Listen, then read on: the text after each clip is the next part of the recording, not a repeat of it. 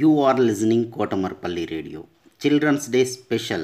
Storytelling and poems reciting competition in English, Hindi and Telugu is being organized by National Council for Teacher Scientists, NCTS India, Lokmark Foundation, ELTA Warangal Urban and Kotamarpalli Radio for students. 3rd class to 10th class, any student in India can participate.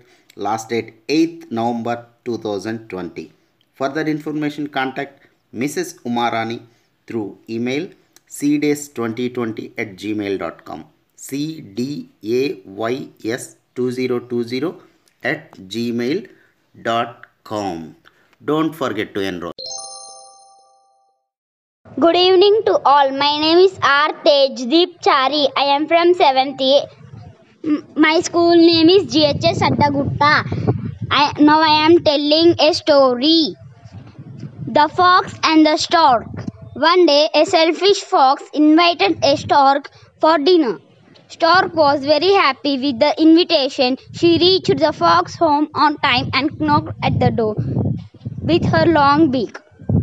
The fox took her to the dinner table and served some soup in shallow bowls for both of them. As the bowl was too shallow for the stork, she could not have soup at all. But the fox licked up his soup quickly. The stork was very angry and upset, but she did not show her anger and behaved politely. To teach a lesson to the fox, she then invited him for dinner the next day.